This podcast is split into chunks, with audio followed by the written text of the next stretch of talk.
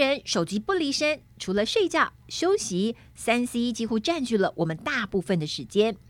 长春乐活乐视 C Plus 口含錠，采用世界知名大厂原料，美国专利游离型叶黄素以及玉米黄素，使用最佳五比一黄金比例，好吸收。另添加萃取自红球藻的虾红素，让在阅读、使用三 C 之后有精润舒适的最佳保养。长春乐活乐视 C Plus 免吞服，对于不爱胶囊的小朋友以及老人家是最佳选择，口味宜人，精量有神，超方便。请证明长春乐活乐视 C Plus，立即点下方链接结账，输入 F R E E FREE，立即取得两百元折扣券，限领用一次哦。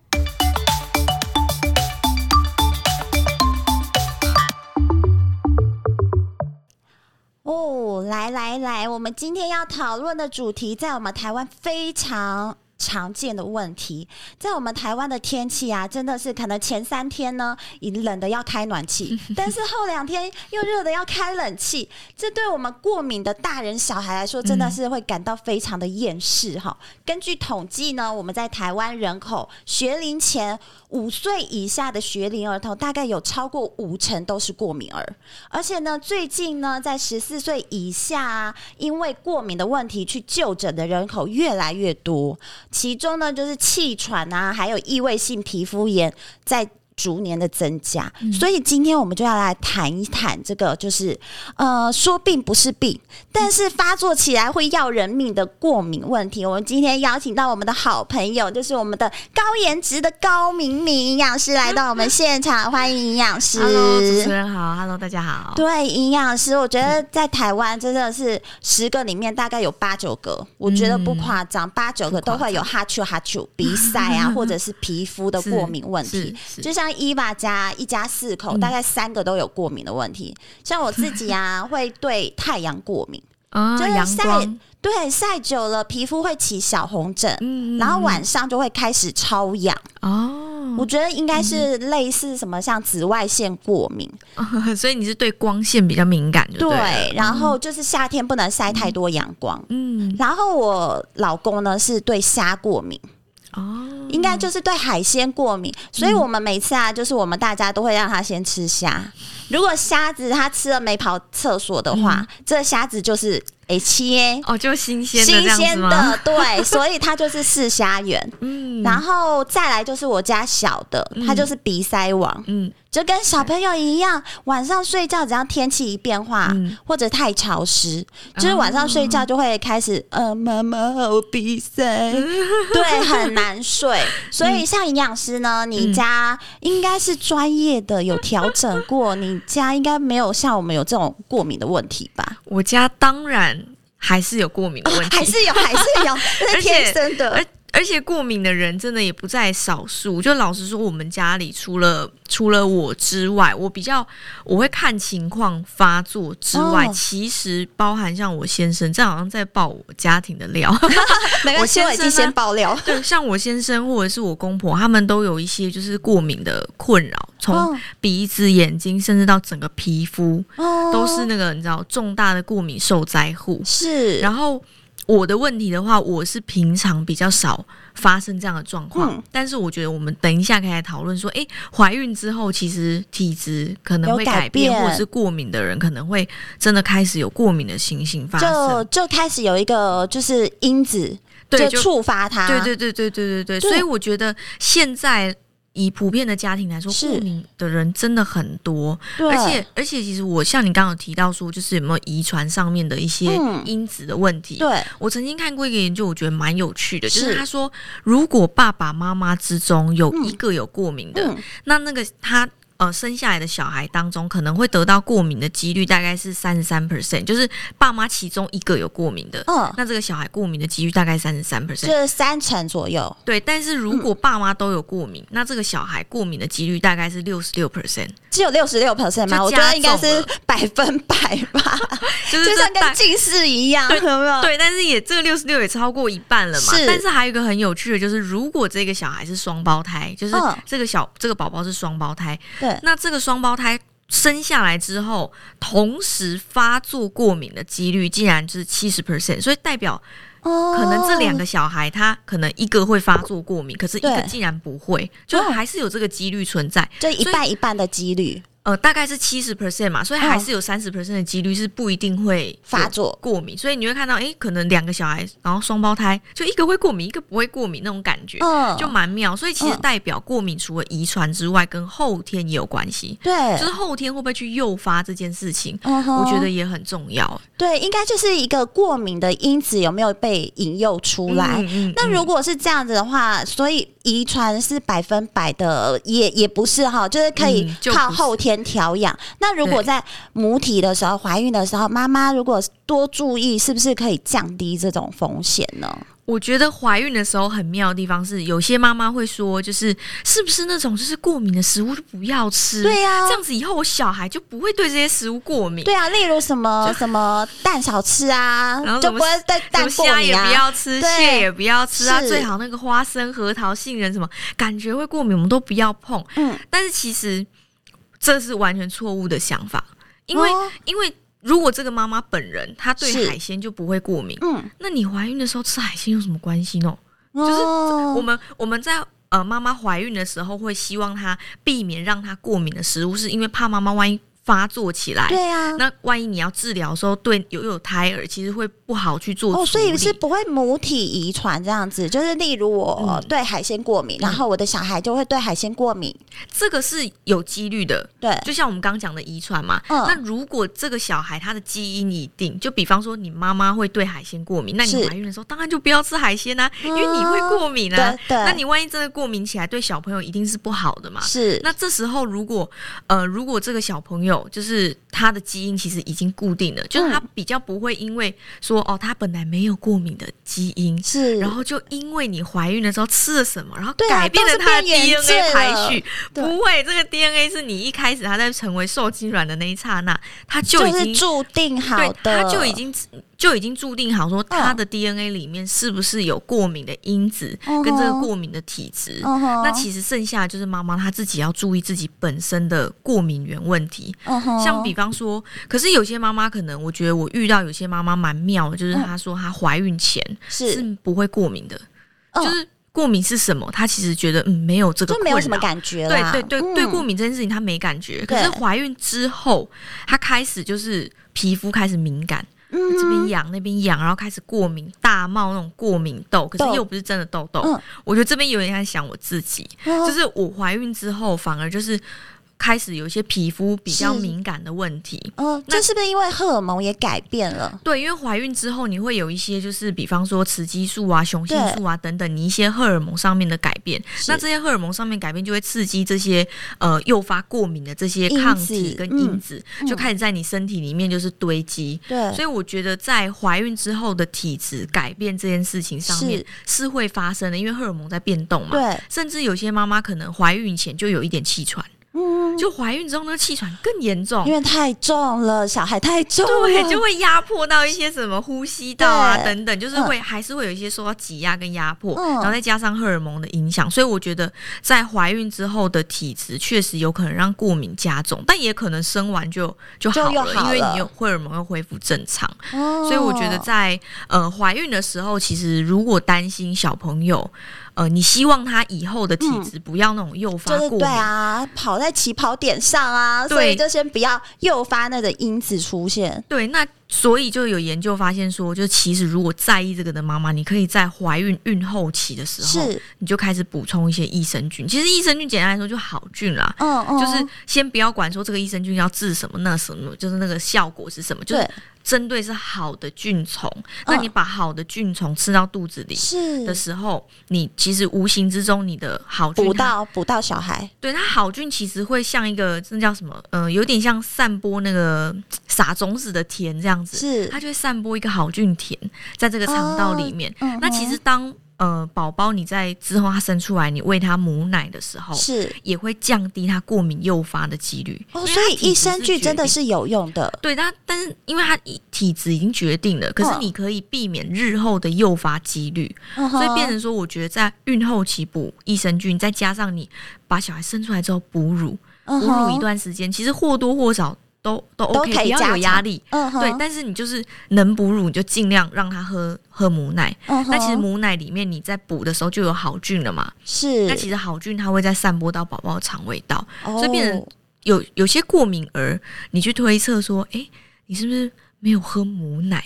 嗯，他就会发现好像真的没有，它的诱发几率就会比较高，所以现在才那么提倡母奶是这样。所以其实就是益生菌还是可以在孕期后面来做补充，对，孕后期的时候，然后这样子的话，生出来的宝宝其实在一个好菌的状态之下，嗯，就比较不会诱发他的过敏，因为他一开始的一个抵抗力跟免疫力，甚至身体的调节比较好，嗯哼，所以他就会连带影响到他一开始就比较不。不会那么容易诱发，所以该吃的还是要吃啦。嗯、就是对，我觉得，因为不然这个东西就不会。妈妈就是要开心啊！我就是很想要吃海鲜，我现在就想要吃螃蟹，但是啊，但是如果你不会过敏的话，就可以吃。如果你不会过敏，如果你会对虾蟹过敏，怀孕就不能吃。当然，当然，当然，就是我们要提倡，就是如果你已经知道你对什么东西过敏的话，怀孕的时候真的是要避免。但是呢，不要因为怕小孩会。呃，过敏就不吃这个也不吃，那也不吃，然后就会变会就会变饮食不均衡，对，你就会变一个偏食的孕妇，是就是也会忧郁啦，对，就是想吃又不能吃，想吃又不能吃，这样聚餐都没有乐趣了。我觉得均衡吧，就不用禁忌太多。嗯哼，好了解。所以呢，就是在怀孕的时候，营养师有说啊，如果是妈妈在怀孕的时候。产呃比较后期的时候，大概三十五周过后，就七个月左右。对对是，就最后一个后期阶段，可以补一点益生菌，让自己的就是产呃就是那个温室是充满好菌的，对对，然后出来的宝宝就相对的比较健康。那也要记得，就是能够补喂母奶的时候，就是要尽量的喂。好，就是就是我们不要觉得麻烦啊！现在就是提倡喂母奶，但你也不要因为喂母奶就压力大，因为有些妈妈就是会觉得说，嗯、你看，你看现在社会就是要我喂母奶嘛，对，然后然后搞得自己在挤奶，挤得一边哭一边挤奶，我觉得这也。倒也不必，就是你们看你自己的身体状况，嗯、有几滴算几滴，有就是可以补啦，就是可以，我们可以就是，如果真的真的觉得很辛苦、很厌世的时候，嗯、我们就可以稍微就是配方奶跟母奶交错，其实是其实是 OK 的，就看这个妈妈的状况。嗯哼，对、啊，了解。好，我们等一下休息一下，要回来看看过敏，除了鼻子啊。还有皮肤啊，还有消化道啊，嗯、这些问题之外，还有哪些真的过敏起来会要人命的症状？好，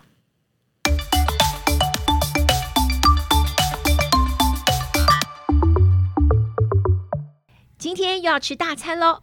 重视体态的我，必随身携带长春乐活的享健美纤。享健美纤含有专利水溶性膳食纤维与专利藤黄果萃取物。原料均通过美国 FDA 检测，可以促进肠道蠕动，使排便顺畅，也能增加饱足感。搭配运动，维持体态轻而易举。吃高热量大餐时，加到食物或饮料中一起食用，不影响食物的美味。不是西药，番泻叶成分，使用更安全也更安心。请认明常春乐活享健美鲜，立即点下方链接结账，输入 F R E E FREE。立即取得两百元折扣券，先领用一次哦。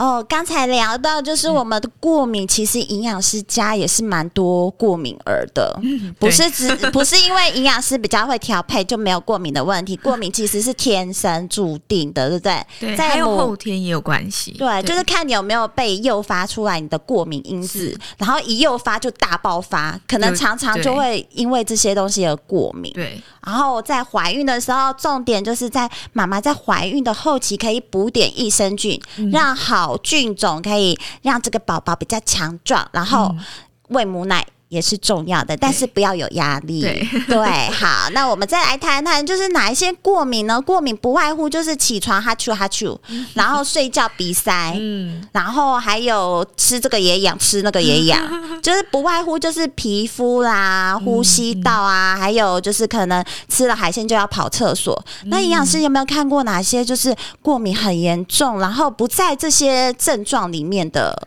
好，其实其实过敏常见的一些诱发的症状，我们从从从上到下开始顺一遍。好，有些人可能是眼睛。嗯你就发现很爱揉眼睛，哦、眼睛时不时都泪汪汪的，然后扎来扎去。他可能有些人是在眼睛上面的黏膜会有反应，有些人在你刚刚说的鼻子的地方，可能就是哈欠啊、鼻塞啊、流鼻涕啊这种症状。那有些人可能是在嗯，我们刚刚提到的皮肤表面，是就皮肤表面是比较容易看得到、显而易见的、比较常见的。那有些是一些肠胃道的食物上面的问题。嗯，那有一些呢比较严重，就是全身性的。有些人可能碰到这个过敏源，他可能严重到直接休克。哦，我听过，直接有生命安危这样。对，我听过，我小学同学有蚕豆症。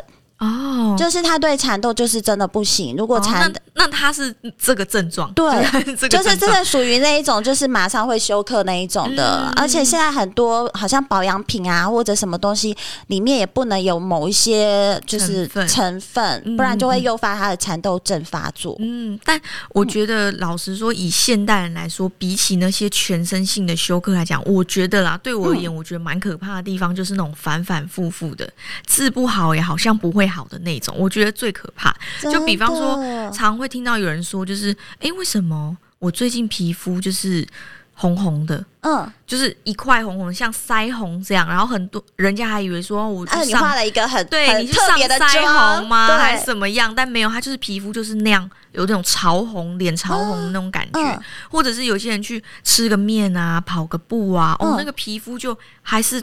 红一块哎、欸，嗯，有些人就皮肤会比较敏感，是，那他们可能会觉得说换季的时候，有些人会这边痒，有些人是头皮啊，有些人是整个背啊，嗯嗯、或有些人就是某个局部特定的部位，他会觉得呃，就是很痒，就有湿疹。嗯、哼每次去看皮肤科医生都统称说啊，你这个是湿疹啊，啊，不然就是异位性皮肤炎啊。对，永远看不好的就是你这个就是异位性皮肤炎。对对对，就是医生就是只能用一个统括性的大概，因为它就是敏感皮肤引起的一些可能过敏的现象。嗯，那我觉得这个是现代人，我觉得很很要命的，因为他有时候太不可控了。对，因为像我们常常会说，过敏源其实有分，呃，其实我们如果以简单两种来分好了，嗯、一种可能是比方说环境啊，吸入性的那些环境上的问题，是比方说尘螨，对，或者是呃，国外比较多像花粉。哦，花粉这种吸入性的，或者是环境引起，比方说刺激都会，像温度温差，像落差大概在七度以上的时候，有些人的皮肤就会很敏感，或鼻子、眼睛就会很敏感。像最近天气不是变化很大吗？对啊，一下寒流来，然后一下现在又热的要命。对，现在大概二十度吧，但是。前一阵子可能十度左右，对，十甚至以下，然后八度的。对，你看这个落差的温度，很多人就在这个温度之间，过敏的现象跟反应就来了。嗯，那这些就很很难控制。对现代人来说，如果你的过敏不可控的因素就这样子的话，那你真的会因为环境和气候是我们没有办法避免。你说食物的话，我们还可以就是少吃，不要吃，不要碰。对，食物比较好解决，就是你会过敏的啊，你就不要吃，那就没事。是，可是我觉得现在大部分人。都是在那种完全不可控的情况下，你就是治不好，然后皮肤科医师也只能跟你说，哦、呃，这个应该长大会好了。对对对，都是这样子啊。你这就是异位性皮肤炎，然后就是症状治疗，给你什么就是抗组织啊，让你不要痒啊，什么什么的，给你一些药膏、啊。对，然后啊，长大就会好，长大就会好，或者是天气好了你就好了。是，但是我有一个朋友的小孩，长到十一岁都还没好。啊，就这样子，就是像像营养。是说的反反复复，嗯、那真的你完全抓不准它到底什么时候会发作，嗯、它就是长期就是异位性皮肤炎，嗯、而且发作起来是全身性的，嗯，就是会脱屑啊那一种干痒，会一直抓的，对，所以你看他的手就跟老人手一样。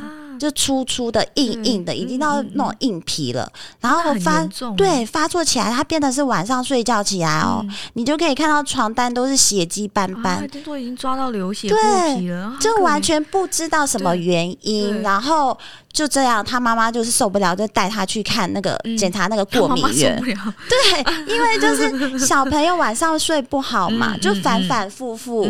然后你也就是小孩，其实现在已经爱漂亮了，嗯，长大。大啦，就会被人家看到，所以他常年都穿长袖啊，就是怕被人家看到他的对女生，所以所以他妈妈觉得应该是要带他去看医生，因为小时候也是被医生说啊，长大就会好了，嗯，再长大就会好了，嗯、一岁又一岁，一岁又一岁，到十一岁都没好。天哪！所以就是去看了，就是检查那个过敏源。嗯嗯、但是这个过敏源是现在还蛮流行检查的，呃，一个检测。对。那营养师，你觉得这个过敏原检测是、嗯、是有百分百的准确性吗？这个过敏原的准确性其实不能说到百分百，因为我们会随着环境、时间跟整个状态，其实这个过敏原是会有改变的哦。是不会你一辈子就验了这一次之后，你就定生死说你的数据就是长这样。你可以三年后再去验一次，哦、搞不好体质改变，哦、它是会有所变动。嗯、那再来，我觉得准确率大概其实就是七八成，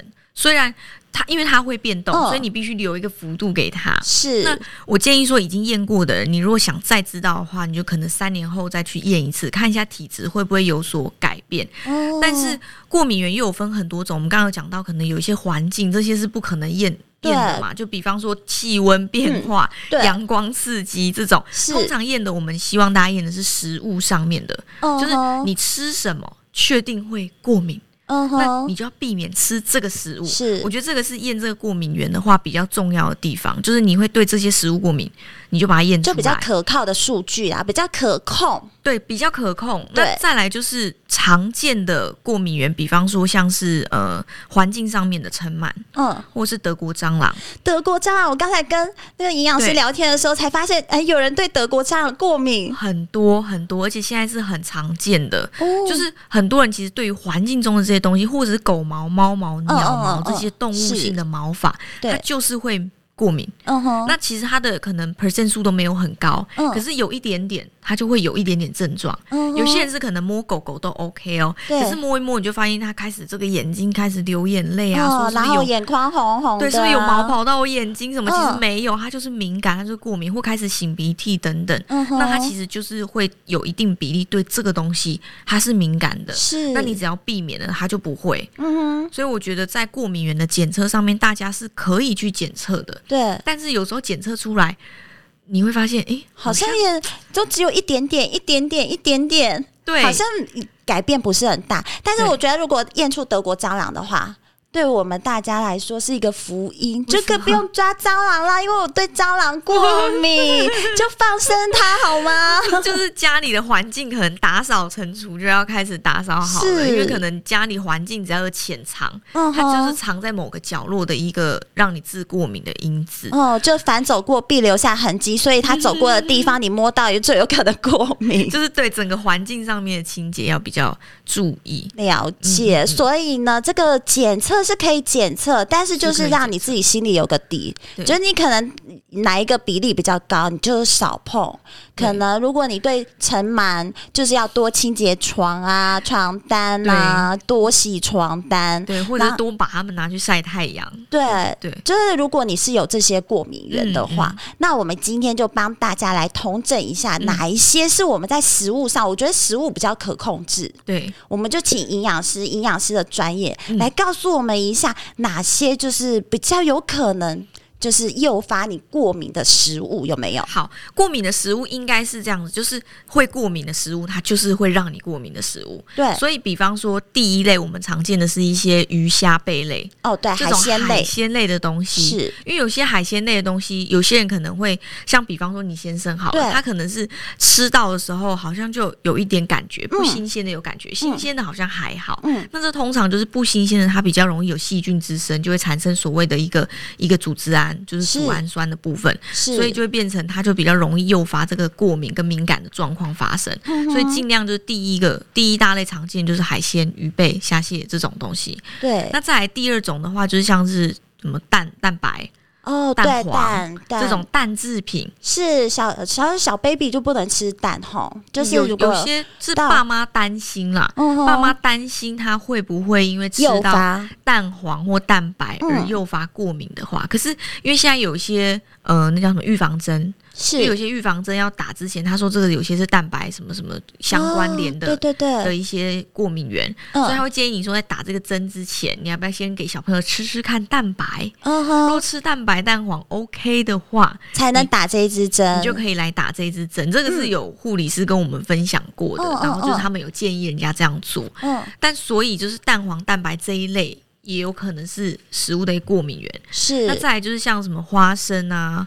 坚果类、坚果类的东西，嗯，也有可能，所以这在食物比较常见。再来就是一些人家说什么哦，有带毛的水果，什么奇异果、啊、奇异果，我老公也会绿色的奇异果最严重。嗯，或者是有些人会对芒果，哦、芒果的果皮，对对对，或者是芒果你在剥的时候，嗯、它就是会有一些呼吸道的症状。嗯、所以其实每一个人对于食物的每一大类别，可能都会有可能过敏。对，但不一定。如果你不会过敏，就可以吃嘛。嗯、可是如果你会过敏，你就避免。嗯、那你如果不知道你会对什么过敏的话，你就可以试试看。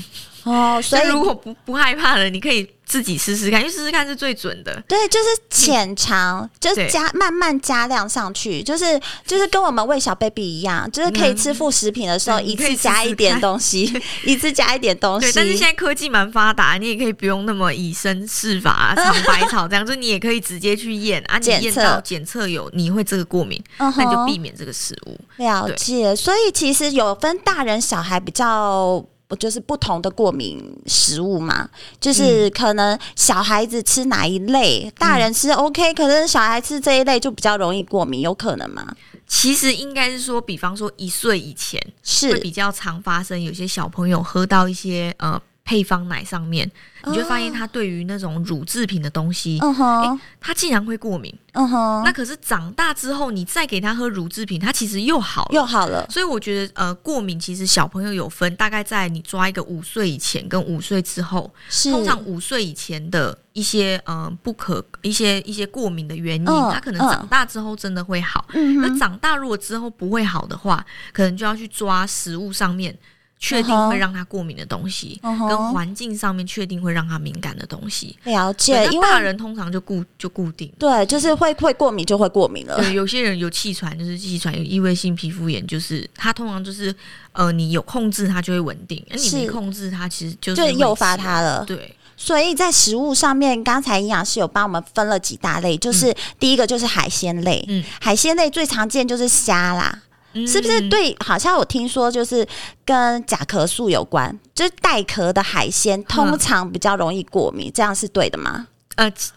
是是这样说，就是鱼，它是某它是某一类，就是带壳海鲜，它是过敏源的某一类。嗯哼，所以带壳海鲜，如果你对鱼不会过敏，可能不一定你对虾就不会过敏哦，就有可能你对虾就会过敏。对对对。所以其实可以先尝试看看，你要吃之前不要一下子就大量吃，就浅尝，然后看一下自己的反应，半个小时之后看自己有没有跑厕所。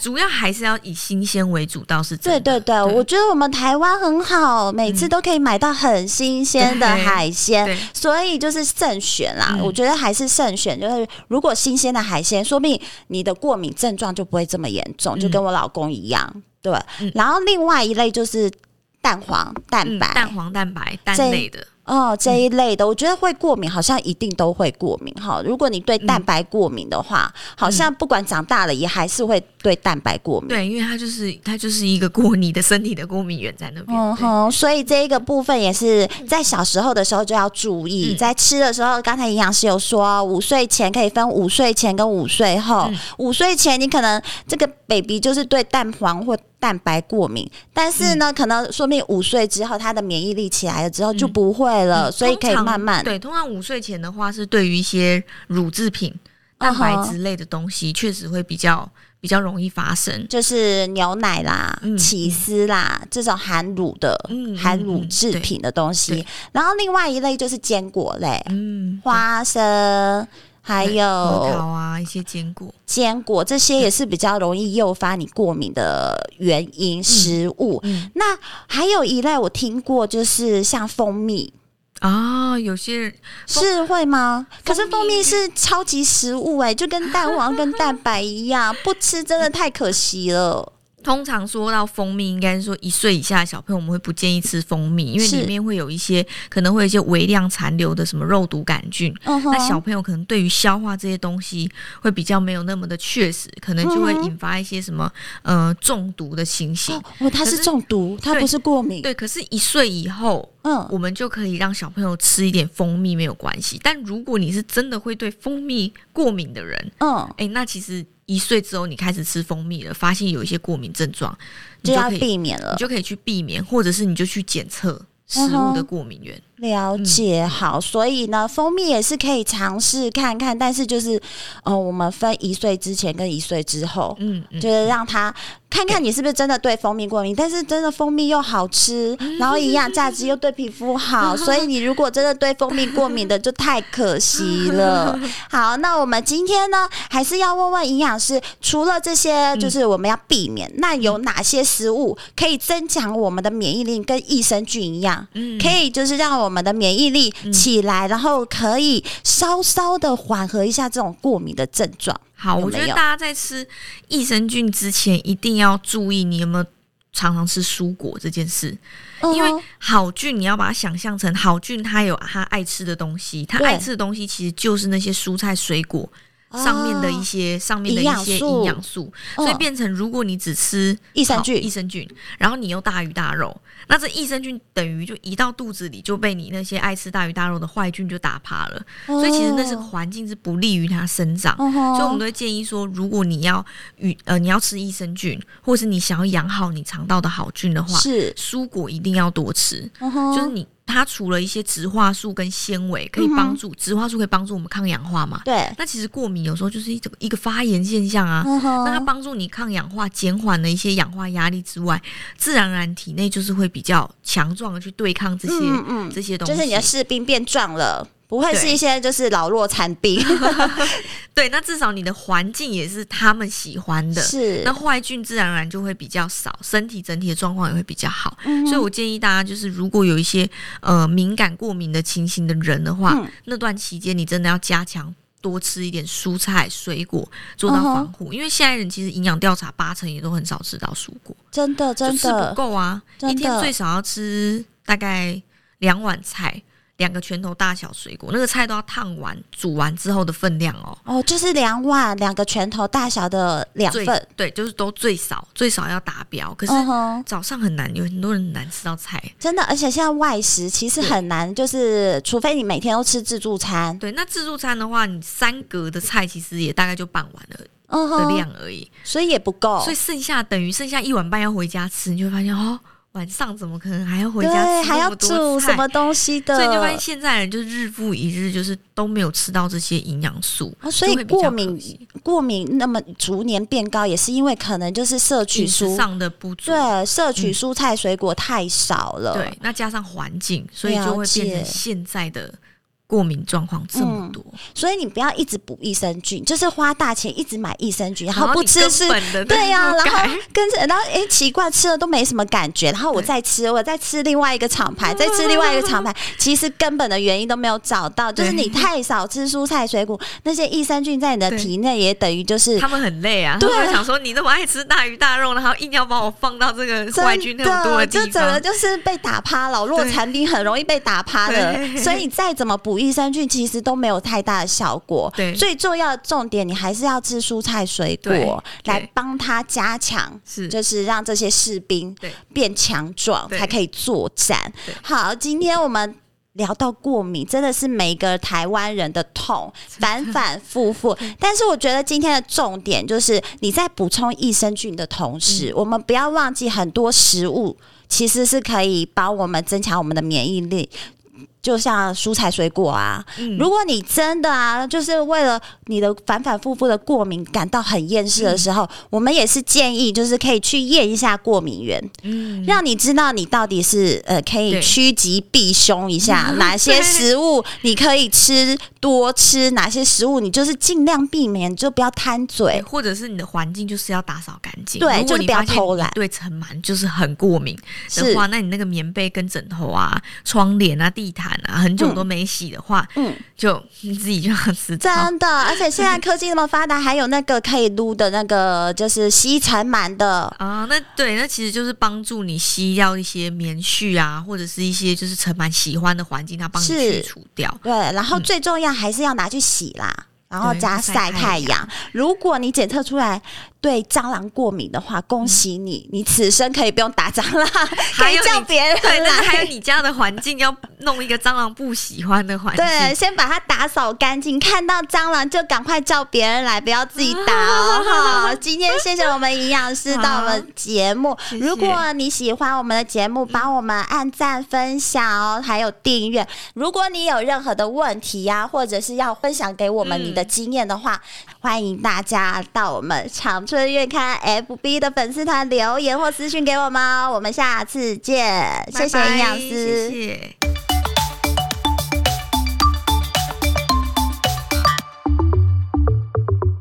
吃 UC Two 保护行动力要如何选择呢？长春乐活灵活乐捷使用了四项高单位专利配方。保护行动力，美国专利原厂 UC Two 专利机关萃取食用玻尿酸，专利姜黄萃取以及专利纳豆萃取维生素 K，哇，全部都是专利配方，共有数百项的专利以及研究文献。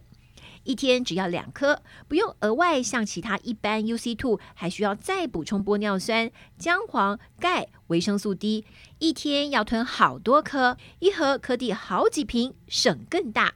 长春乐活，灵活乐捷是保固行动力 CP 值最高的选择。立即点下方连结结账，输入 F R E E FREE，立即取得两百元折扣券，限领用一次哦。